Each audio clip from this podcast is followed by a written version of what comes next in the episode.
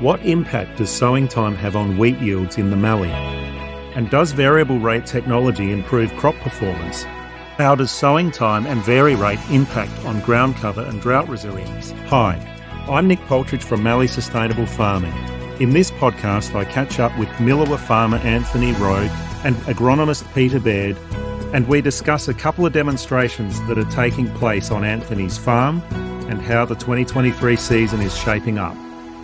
So we're in Anthony Rowe's paddock at Merrinee. How you going, Anthony? Yeah, good. Thank you, Nick. So what we got going on is a time of sowing demonstration. Tell us a bit about the crop on either side of this line, Anthony. What we've got on the 1st of May, we started off sowing scepter wheat at about 40 kilos, 70 kilos of fertiliser. And then, as you can see, we've got two runs in, jumped the fence and started the next paddock. What were the moisture conditions on that 1st of May time of sowing? We'd had 15 mil, I think it was about 10 days beforehand. So it was sort of marginal, yeah. Yes. We started off, we were scratching our heads what we were going to do. So we jumped the fence and thought we'll come back to this one at a later date, which we did. It was 22 days later. But what's really striking is the difference in the way the crop looks. We've got Peter Baird here, who's an agronomist active in the area. How are you, Peter? Yeah, good, thank you, Nick. So, what do you reckon a demonstration like this can tell us about dry sowing versus sowing once the moisture really comes in in late May? Well, every year is different, and when we have a 1 in 15 or 20 year June rainfall event, we see crops that are sown late could still yield well. Any other time there was that difference in sowing from start of May to late May, there wouldn't be anywhere near the potential in that later sown crop. Yeah, I wonder, what do you reckon the yield impact will be on that 22 day sowing difference? I'd say in the majority of years in this environment, the later sown crop would be nearer to a three quarters of a tonne to a tonne behind given average to poor finish in September, October, which is probably the standard for us, unfortunately, this area. That'd be my guess that the early sown crop will be considerably in front. And how do you set a farm up to take advantage of dry sowing, Peter? What sort of things have to be in place for dry sowing to be a good option? Well, every farm is different, and it's probably up to the individual farmer to know what their farming system needs to look like, whether that's having diversity in there to cover risk or whether they run livestock, etc. But going the specifics of dry sowing, one particular thing is weeds of significance. If you've got weed issues and you're going to go and dry sow, if you haven't got strategies around that, you're just yep putting yourself to the sword. So if you've got management strategies around that, dry sowing early leaves the option open that you've always got the potential to grow bulk, uh, get out of the way of just sowing when it's wet or, or cold, which has implications around root disease and growth, etc. But the big thing a lot of people worry about with sowing early is frost late. Whereas if we sow to avoid frost, we got issues with heat shock and stress around flowering grain field late with generally drier conditions and warmer conditions in our environment. So it all comes back to having the farming system set up how they want it and being aware of risks. Weeds is a big one early on if you're dry sowing. You've got to have strategies around that, which comes back to having good rotation in place to bring that back into check so you can take advantage of dry sowing. And Anthony, have you had to make any tweaks to your rotations and weed management to take advantage of dry sowing?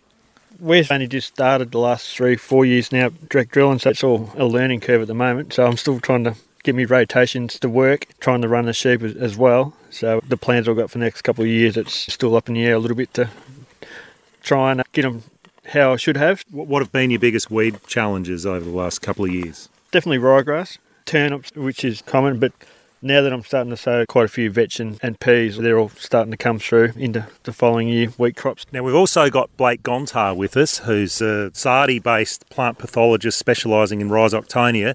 Would you expect these differences in sowing times to have implications for Rhizoctonia in a paddock like this, Blake? Quite possibly. I think both sowing times are early enough to avoid the worst effects of rhizoctonia on the seedling stage. But certainly, the earlier sown crop is able to get a lot of establishment, a lot of root development before rhizoctonia is likely to ramp up. And we can see in that early sown crop, it looks pretty even. But the later sown crop is not looking too bad either. And I don't think there's huge rhizo effects here that are evident so far. The crop's certainly looking pretty healthy and looks like it should yield pretty well, but it just seems we need to keep an eye on Rhizoctonia just the same. Yeah, absolutely. The deceptive thing is if it's ticking along on those crown roots and then next year we don't get an early sowing opportunity, that's where it might cause more problems. But I guess the other thing is, is and this is a bit of a paradox, is if we've got really high yield potential and that lesser amount of rhizo removes, say, 5 to 10%, it's still a fair impact on a four tonne crop versus maybe a one tonne crop with huge bare patches in it where probably no amount of management of rhizos really are making a difference to your bottom line. So in your better crops may not be as visible but may actually be worth managing. Thank you, Blake. Anthony, just looking at these two crops, which crop would you back to make it this spring? It's sort of starting to dry out a bit now. Definitely the early one, but if they're talking down to zero again on the weekend, we get frost or something now. I think I'd rather be on the one that's sown a little bit later, but I, at this point, I got my money on the early sown. Yes, that crop's out in head and flowering, and it's what the fifth of September today. Um, So I'm a little worried. if we get through the frost period, then we'll be backing this one. Otherwise, our money's on the later sown one. Well, all eyes to the sky and to the thermometer. There's lots of risks we have to balance up, aren't there? There is, yes, but that's farming. And Peter Baird, you were saying that you think the risks farmers face really are quite geography specific. Could you elaborate a bit on the risks that you see with your Millewa growers? Yeah, well, I suppose one thing, just thinking about it, driving here from farming 100 kilometres to the north in far west, southwest New South Wales, to say even here in the Millewa, there's differences in what farmers may do as a strategy to manage their risk. So, a lot of guys, particularly say with barley in far south, southwest New South Wales, won't sow that early because they actually get too much bulk and it can risk running out of moisture really rapidly. Whereas in the Millewa, a lot of farmers who grow barley will nearly always plant it first. So it's just different risk strategies based on, it's only say, 100 kilometre difference uh, north to south. So that's one thing around sowing time, which is just a matter of knowing their farming system and where their level of risk is at. Thanks, Peter. And Anthony, are there, any tricky decisions that you're having to make in recent years that you could use a bit of help with? I suppose just getting your head around going from conventional to uh, direct drill, the usage of chemicals, the amount of time you spend on the spray cart now compared to beforehand. Just trying to get my head around that, try and do as well as minimal that we have to, try and cut costs a bit. And yeah, I suppose it's a whole all new ball game. So it's good to come to these days just to see what the other neighbours are doing and, and learn a bit more from you guys. Thanks, Anthony. And just finally, Peter's been digging a few holes in the early and late sown crops. Are you seeing any differences in soil moisture under there, Peter? Well, definitely the earlier sown crop in the top foot has definitely dried that profile out, which is what you would expect and, would want it to do for the purpose of where it's at, growth stage being much further in front. So I'd suspect if I could dig a deeper hole that under the later sown crop we'd find more moisture in the lower depth of the root zone, which is going to need to get itself home if there's not a comfortable sort of spring finish. All right. Well, thanks for coming out and thanks, Anthony, for hosting us today. We'll look forward to seeing how these crops finish up and we'll report back in a few months' time as to which crop won out in terms of yield. Now, we're also doing a vari rate trial on uh, Anthony's place. You, you, I understand you had a paddock EM38 mapped uh, a few months ago, Anthony. Yeah, I did. And have you got vari rate gear on your Yeah, we do. We um, setup? on our air seeder, I converted that from manual over to variable rate hydraulic drive, and in that paddock we did the whole paddock variable rated. We did the seed two different rates, up to 55 kilos of seed over the hills, uh, down to 40 on the flats, and then the fertiliser was set at four different rates, ranging from 90 to 40 kilos, and it looks quite well.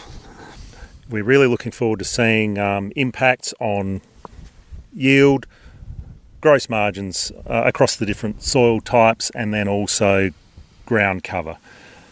In a paddock like this, Peter, would you back blanket rate or vari rate? This sort of soil type, variation across the paddock, I would be definitely running with a variable rate scenario. Probably a different approach to what I would have thought 10 years ago, where we'd really try and draw back inputs on flats. But yeah, no, 100% I would uh, be advocating variable rates going to give you a better return on investment, given that 90% of years there's certain soil types in this paddock that they're always going to give a return. So inher- inherently we want to probably put uh, our money where our greatest return is going to be. And would that be both nitrogen and phosphorus? Yeah, I'd still work on phosphorus as a replacement, but in saying that, because we've got constant removal on our better soil types, in essence, they're nearly always going to need more and, and be worth applying more to. But the bigger variation is going to be in N. There's no doubt about that. Seasonally, depending on how the lead into seeding is, etc., and what our potential expectations are. All right, so pressure's on, Anthony. We want that yield monitor working in your harvester, and we're looking forward to seeing a yield map on that vari rate paddock later in the year. We're also looking forward to monitoring ground cover and erosion risks on these treated paddocks. Yep, no, it's going to be interesting. Thank you. This project is supported by the Mallee Catchment Management Authority through funding from the Australian Government's Future Drought Fund. Thanks for joining us. If you'd like to hear more, like and subscribe to the MSF Farm Talk podcast. Catch you later.